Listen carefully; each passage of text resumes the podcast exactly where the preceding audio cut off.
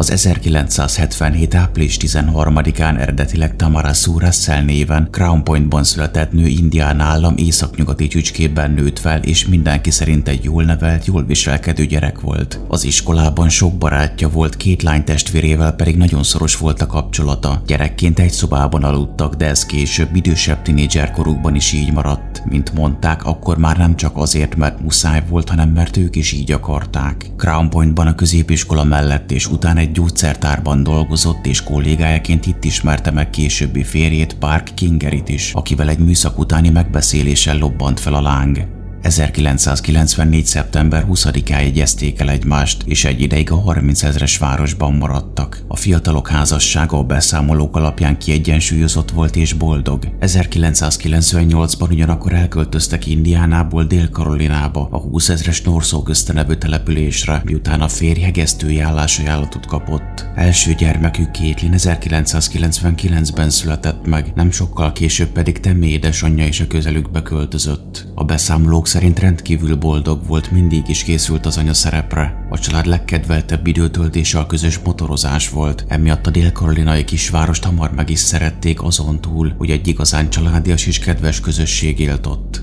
mit mindenki egy odaadó embernek ismerte meg, aki akkor volt a legboldogabb, ha másoknak segíthetett, és a gyerekek közelében lehetett. 2001-ben meg is szerezte az ápolói képesítését, és egy helyi idősek otthonában helyezkedett el. A munkatársai későbbi egyöntetű elmondása szerint a nő az a fajta ember volt, aki soha még csak fel sem emelte a hangját. Összesen három gyerekük született, Kétlin után 2001-ben Carter és 2007-ben Cameron. Azonban már a harmadik gyerek születése előtt elkezdték tervezni, hogy a várostól északabbra egy erdős, nyugalmasabb részre költöznek. Nem sokkal később ez meg is történt, és egy fákkal körülvett többszintes ház házba költöztek, nagy és széles felhajtóval, amit a közeli főútról nehezen lehetett látni. Mindazonáltal a rokonok szerint a legfiatalabb gyermekük Cameron születése után a házaspár egyre inkább eltávolodott egymástól. A nő édesanyja szerint egyszer szóba is került családon belül, hogy egy ideje már nem is aludtak együtt. A férj leköltözött a pincébe. Temi nővére pedig arról beszélt, hogy ők ketten arról beszélgettek többször is, hogy a házaspár nem fogja tudni megmenteni a házasságot.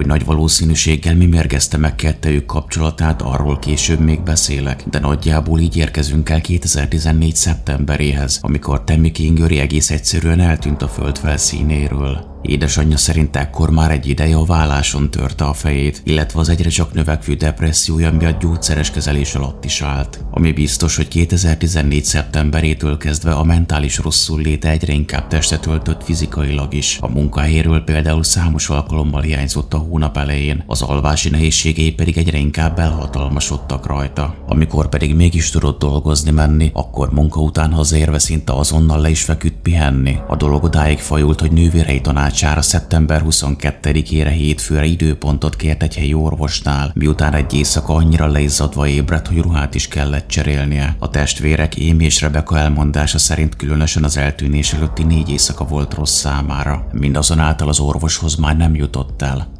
Temi Kingeri szeptember 20-án egy ragyogó szombati napon kora reggel elindult a munkahelyére a saját kocsiával, ahol hétkor kezdődött a műszakja. Ennek fontos előzménye, hogy Émi testvére egy nappal korábban elhívta magukhoz Atlantába egy szombati összejövetelre. Temi meg is próbálta elcserélni az aznapi műszakját valakivel, de sikertelenül. A nő a kollégái későbbi beszámolója szerint a beérkezése után nem sokkal már rendkívül zaklatottnak tűnt, illetve megjegyezték azt is, hogy tőle idegen módon egy ponton még a hangját is felemelte. Azért is volt furcsa a viselkedése, mert mindenki egy rendkívül gondoskodó embernek ismerte meg, aki a páciensekkel is nagyon jó viszonyban volt. Temi feldult állapota ugyanakkor nem javult. Rövid időn belül négyszer is megmérte a saját vérnyomását, és mindig egyre csak magasabb értékeket kapott. Próbálták megnyugtatni, de semmi sem hatott rá. Jó egy órával a beérkezése után felhívta a férjét, hogy nem érzi jól magát, és hogy inkább hazamenne, de nem szeretne ilyen állapotban kocsiba ülni, ezért megkérte párkot, hogy vigye haza. Temi Kingeri tehát hamar otthon volt, ahol átöltözött hálóruhába és lefeküdt aludni. Férje tíz órakor még bement hozzá hálószobába elköszönni, majd a két fiúval elment otthonról. A 15 éves lányok pedig alapból nem volt a háznál, miután az előző estét egy közelben lakó Kárla nevű barátnőjénél töltötte. Park azt szerette volna, hogy hagyják egyedül pihenni Temit, így az idősebbik fiút Cartert kitette a nagymamánál füvet nyírni, míg a fiatalabbikkal több üzletbe is elment vásárolni, miközben nagyon fontos több kamera is rögzítette őket.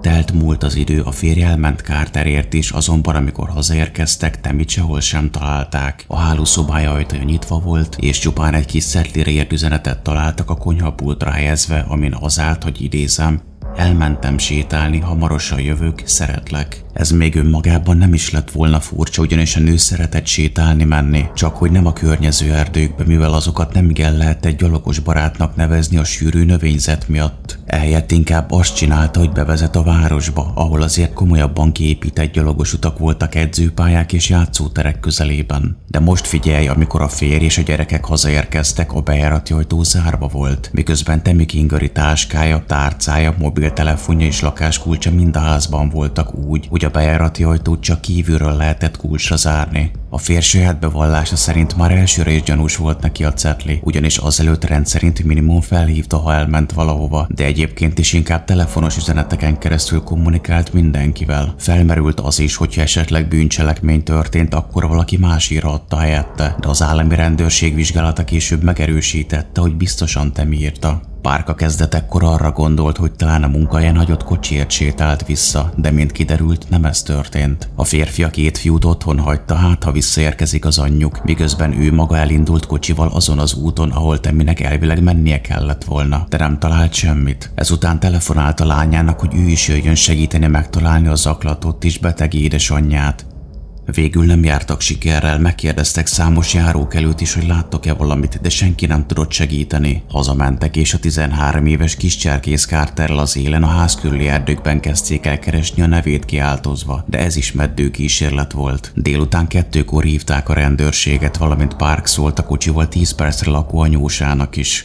Az Edgefield megyei serifhivatal rögtön megkezdte a nő felkutatását. Többek között átnézték a lakást bűncselekményre utaló nyomok után kutatva, valamint keresőkutyákkal megszagoltatták Temi aznap viselt munkaruháját is, illetve az összes ajtó, így a bejárati ajtó környékét is. Végül azonban furcsa módon sehol sem fogtak szagot. A nyomozók azért is álltak értetlenül a dolog mögött, mert a nő négy órával korábban még egészen biztosan a házban volt. A serifhivataltól úgy nyilatkoztak, hogy a házban az égvilágon semmi nem utalt arra, hogy valami szokatlan dolog történt volna. Minden a helyén volt. Kisvártatva aztán az állami rendőrség segítségével helikoptereket is bevetettek a keresésbe. Húsz rendőr segített földön, akik a ház másfél kilométeres körzetét fésülték át önkéntesekkel, tűzoltókkal, barátokkal és családtagokkal kiegészülve. Ellenőriztek egy túróutat is a 20-as államközi út mellett, ami közel volt az otthonhoz, de minden próbálkozás eredménytelenül zárult. Mindezekkel párhuzamosan elkezdték kiplakátolni az eltűnését, ám nem csak Dél-Karolinában, hanem Georgiában is. Ennek hatására pedig számos bejelentés érkezett, csak az első nap húszat le is ellenőriztek. Például, hogy egy temire hasonlító nő egyedül sétál a Georgia állami Kolumbia megyében az egyik autóút mellett közel 50 kilométeren Augusta-tól. A férj további kereséseket is szervezett az otthonuk 15 kilométeres körzetében. Ő maga pedig a 255 kilométerre fekvő Atlantáig is elment egy tippet követve. A család mindemellett egy Facebook oldalt is létrehozott, valamint szórólapozni is elkezdtek, külön segít segítséget kérve a terjesztésben az országot járó kamionsofőröktől.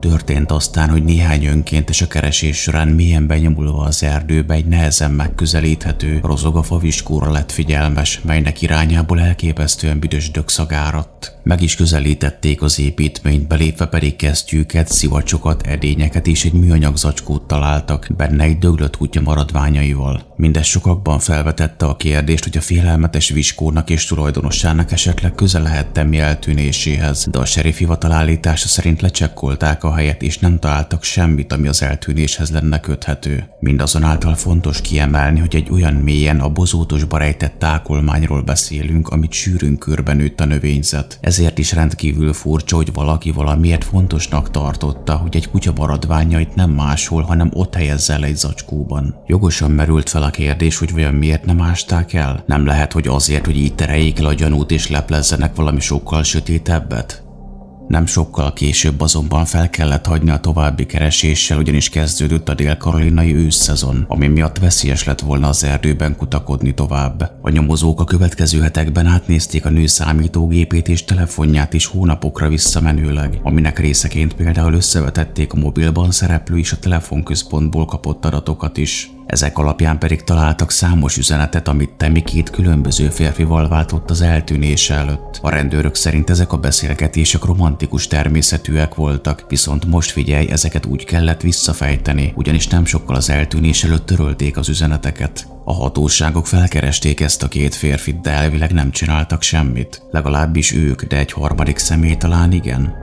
Történt ugyanis, hogy két igencsak releváns szemtanú számolt be szinte ugyanarról a jelenségről, méghozzá Temi lánya és az egyik szomszédjuk. Kétlén azt mondta, hogy még mielőtt az apja szólt volna neki Temi eltűnéséről, ő maga épp a barátnője kocsiában utazott, amikor egyszer csak meglátott egy velük szemben haladó nőt egy idegen férfi mögött egy motoron ülve. A nő a bukós isak alól kilógó, hosszú, világos barna hajával egyértelműen az anyjára emlékeztette, ráadásul ez az egész közel a házukhoz történt. Megpróbálták követni őket, de olyan gyorsan mentek, hogy mire eszméltek és megfordultak, már elvesztették a párost. A szomszéd pedig azt mondta, hogy fél tizenegy és tizenegy között, tehát nem sokkal azután, hogy az apa elment otthonról a két fiával, a Kingöri ház felhajtója felül hangos, motor-motor hangot hallott hatalmas füsttel párosítva. A hatóság az utóbbi két nyomot is komolyan vette, ugyanakkor a környék motorosok körében igencsak közkedvelt volt, így nem voltak könnyű helyzetben. Minden esetre számos üzlet, benzinkút és egyéb épületkamerás felvételeit is megvizsgálták, de nem találtak semmi hasznosat. Temi Kingerit a mai napig nem találták meg, és az ötletelésen túl nem sok maradt a reménykedő családtagoknak.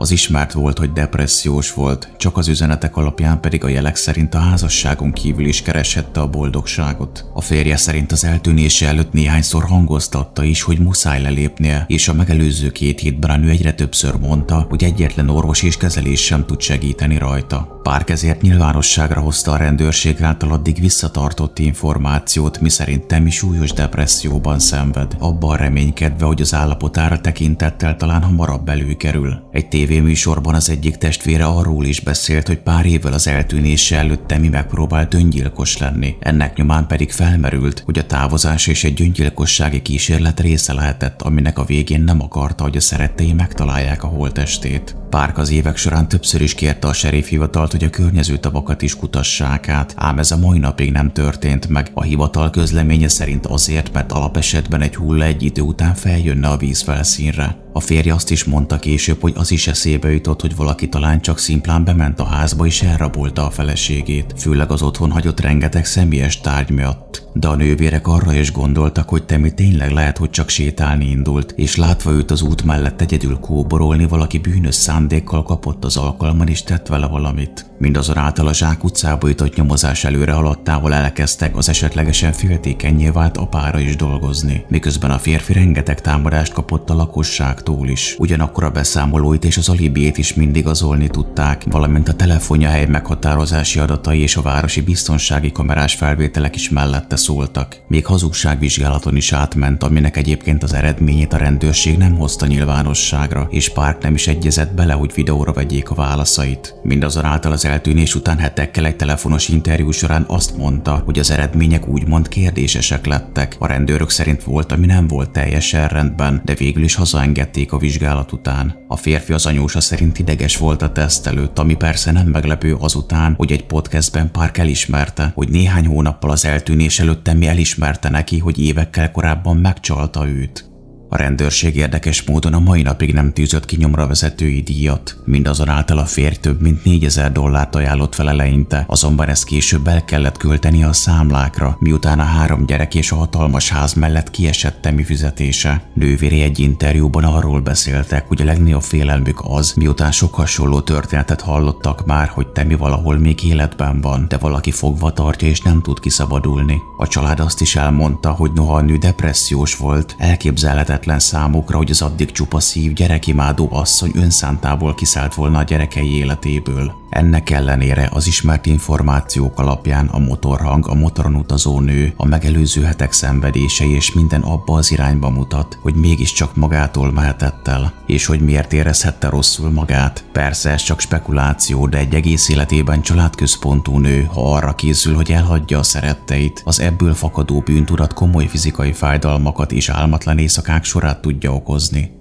Mindazonáltal, hogy mire utalnak a körülmények, az csak egy dolog, ugyanis meg kell említeni egy 2014-ben 43 éves Todd Colehap nevű férfit, aki a hatóságok szerint akár fél tucat dél-karolinai nő eltűnésért is felelős lehet. Kulheb telkén 2016 novemberében mobilos helymeghatározási adatokat követve házkutatást tartott a rendőrség, amelynek során egy 30 éves Kayla Brown nevű nőre bukkantak a nyakán megláncolva egy konténerben, miután meghallották a dörömbölését. A bő két hónapja fogva tartott nő azonosította is az ingatlanosként dolgozó férfit, és azt is elmondta, hogy a párját Charlie Carvert Colhep lőtte agyon, és azért mentek ki munkagyanánt a vidéki telekre, hogy visszanyírják a bokrokat. Colhepről később kiderült, hogy már 15 évesen fegyverrel kényszerítve rabolt el és erőszakolt meg egy 14 éves lányt Arizonában. A saját anyját pedig többször is azzal fenyegette meg, hogy megöli. Előbbiért 14 évet kapott és végül 2001-ben szabadult, de ezután sem javult meg egy szomszédja például arról beszélt, hogy az ő fiát egyszer bezárta egy kutyaketrecbe, majd azt fel alá döntögette. A nőt augusztus 31-e óta tartotta le láncolva, a konténer mellett pedig találtak egy holttestet is nem túl mélyre ásva. A halott kémi vizsgálat később kiderítette, hogy az áldozat Brown párja, Charlie Carver volt, akit több lövés is ért. Kayla Brown azt is elmondta, hogy legalább négy ember lehet elásva a Temikingeriek házától északra 175 kilométerre fekvő telken. Colhepp a letartóztatása után ráadásul elismert egy 13 évvel azelőtti egy Chesney motorosboltban végrehajtott négyes gyilkosságot is. Az anyja szerint ezt azért követte el, mert az alkalmazottak nem akarták visszavenni a korábban ott vásárolt motort, és még ki is nevették, hogy nem tud rendesen motorozni. Kolhep legalább hét ember tölt meg bizonyítottan 13 év leforgása alatt, és részben a szerencsének köszönhető, hogy egyáltalán rátaláltak. Azt ugyan nem lehet kijelenteni, hogy köze volt például Tammy Kingeri eltűnéséhez, de az biztos, hogy akkoriban legalább egy sorozatgyilkos aktív volt Dél-Karolinában. A Missing Pieces Network nevű eltűnt emberek ügyével foglalkozó non-profit szervezet pedig külön felhívta a figyelmet, hogy a Kayla Brown megtalálása előtti pár évben legalább hat nő tűnt el nyomtalanul a sorozatgyilkos tevékenységi területének a közelében, köztük Tammy Kingeri is.